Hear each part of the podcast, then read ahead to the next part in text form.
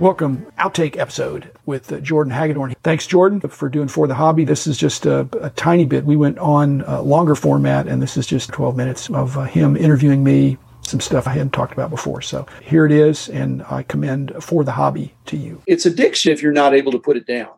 If you can put it down and say, hey, it's time to do something else, I'll get back to it, that's a healthy hobby.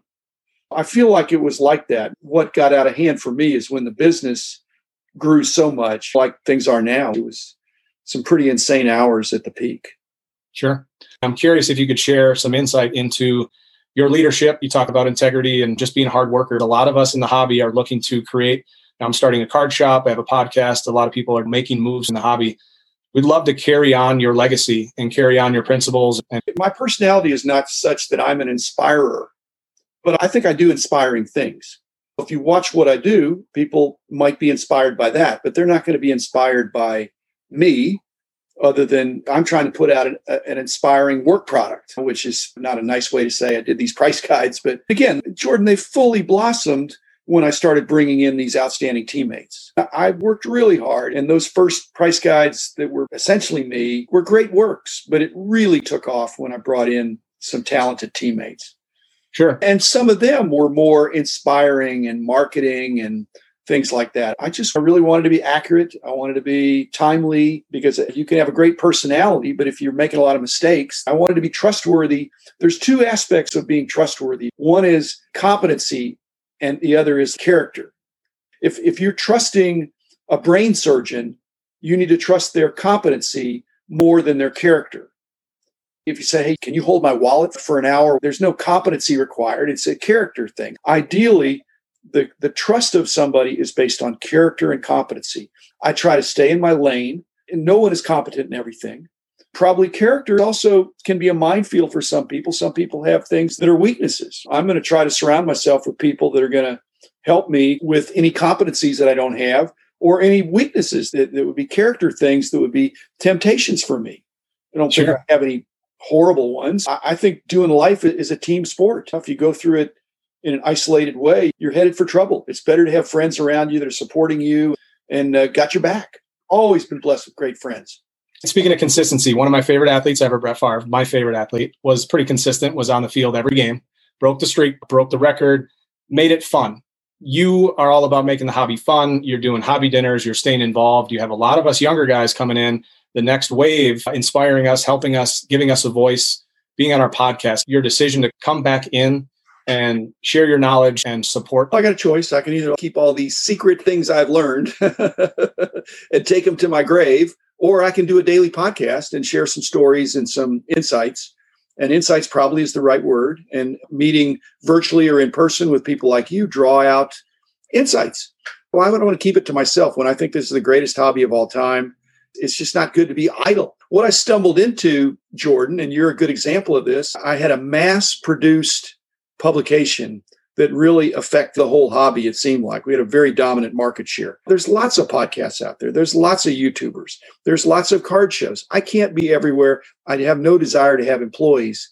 But what I can do with a simple podcast and doing some of these events, like you mentioned, I can influence the influencers younger than me, and they are inspiring to me. If I can give you or anybody else some insight that's helpful to you, if I give you 10 insights and five of them you think they're stupid, but five of them you think, hey, that's great, take the five that are good. So, yeah, I want to influence the influencers, and you're an influencer. So, I'm delighted to spend time with you and looking forward to seeing what great things you're going to do it's a really tight knit hobby and it's fun to know all of us have each other's back and we, we want to grow the hobby. You talked about your work ethic, about how you were raised who you've been inspired by? My dad, for sure. My mom, too. They're both really hard workers and high integrity and all that. They're still around. They're 95, be 96 in the fall. slowing down, but you're supposed to slow down when you're 90s. So they're inspiring to me. And I've had some mentors. I've never really had a desire to have a single mentor, but I've always wanted to have multiple mentors. When I turned 40, I made a list of seven men who were, for the most part, older than me the average was like old enough to be my older brother, not necessarily old enough to be my dad, although a couple of them were. I didn't know them all, but I just made a list and they didn't all live in Dallas. Over the course of the next couple of years, I met with all of them and became great friends with a few of them. A couple of them didn't connect as much, but all of them were gracious with their time. I realized there's a generational transfer of knowledge that's a two way street. They had been places that I thought I was going. So for me to do that with people like you, it's pay it back and pay it forward. You're definitely a celebrator, and I'm not that much of a celebrator. From all those years of doing the price guide, you do one, and then you got to start on the next one. In my family of origin, I don't think we celebrated that much. It was, hey, you finished fifth grade. That's great. Hey, get ready for sixth grade. You know, so as a little kid, it feels like you're growing, you're active, you're energized. You don't want an overwhelming challenge, but you want a challenge that gets your interest. And I've got a challenge to put out a podcast every day. It's not so onerous that I'm dreading it. I'm looking forward to it. I get to meet with interesting people like you and hear the stories, and it cues up stories in me that I thought, ah, I forgot about that.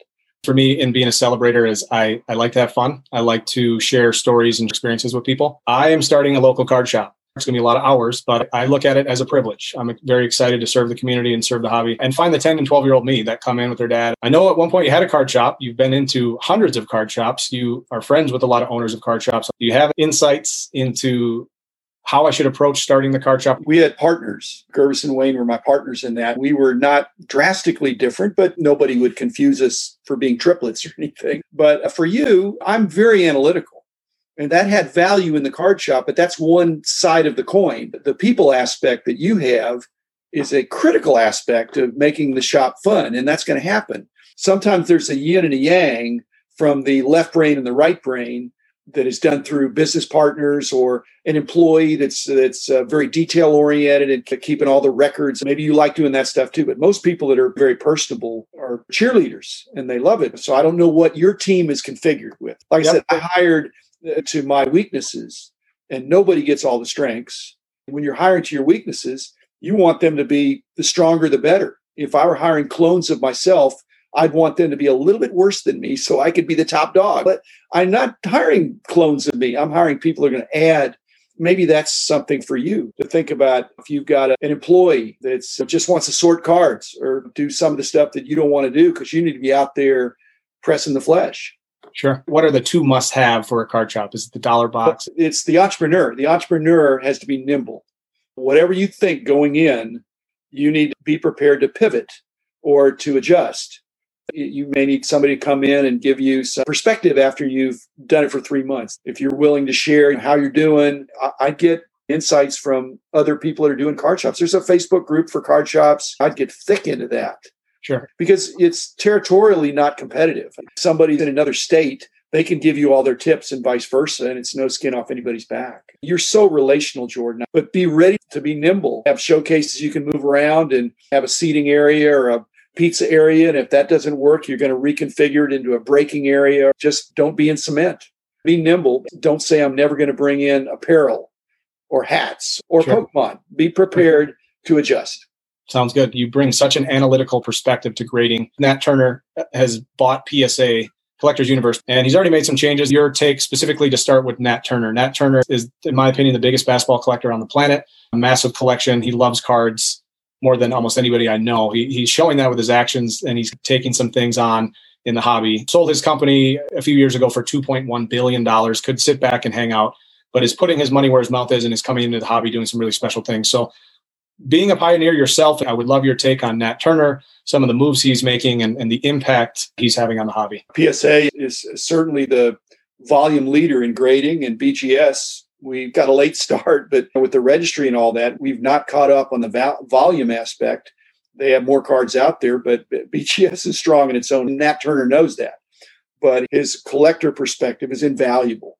We couldn't ask for a better owner that has deep enough pockets to do the right thing and has a longer term horizon. It's not public where you've got to do something this quarter. I'm very bullish. He's a collector and he's savvy and he's in it for the long term. That's great. Rich would say we did an episode about how he's made very decisive judgments that were unprecedented in the history of the hobby to come in and stop submissions, for example, and a pretty significant price increase right after he paid a world record price, way above what people would say, other than people in the industry, everybody would think he overpaid. So my hat's off to him. I think he's going to be a breath of fresh air for our industry. He's not tried to do it himself. He's brought in other partners with deep pockets, which again, heretofore, he seems like he's done an awful lot of things. Sure. Hats off. One, and he's got that it factor. He really is a very smart guy and he loves cards. That's a huge part. Like you said, he's not only a collector, he just loves cards. There's collectors that collect cards, but they don't love cards. Talk about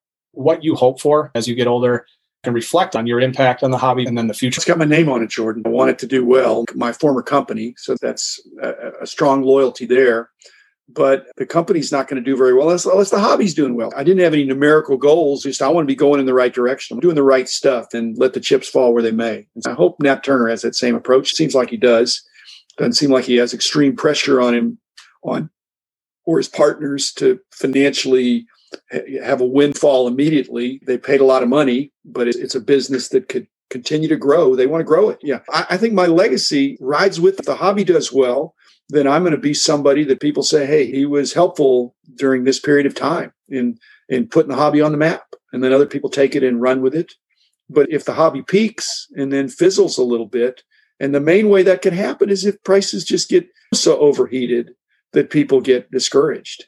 Sure. And, and just quit in disgust. As long as there's some level of integrity, and uh, that's why grading is important, that there'd be integrity. You can't tell people to have restraint because all that means is everybody else should have restraint so I can get the good cards. Yeah, so it just doesn't work. People are always going to be wanting the great cards. And what they pay is relative to what they think is a good deal. If this goes for this, then this ought to go for that.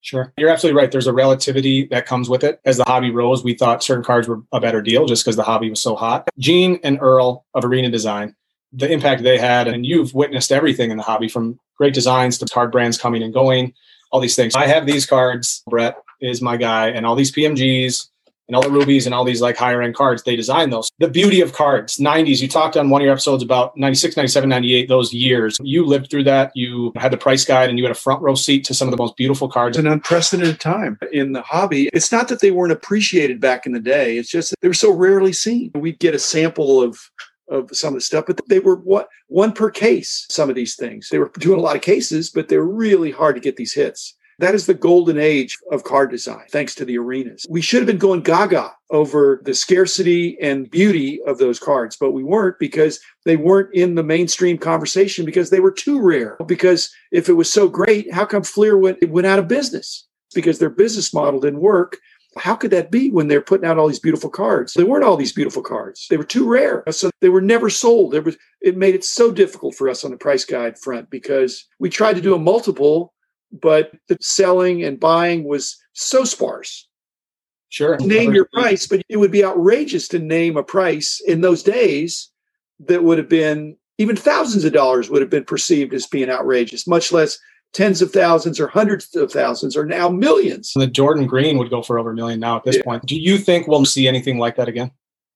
We're seeing it now. It's just now more contrived with serial numbers that are one of ones, one of fives, things like that. And they're marketing to it. Whereas in those days, there's more stealth marketing. It was beyond aspirational. It was so unlikely that you'd get it. You weren't going to buy up packs to try to get one in those days. Now people would buy case in hopes of getting any PMG red, much less green.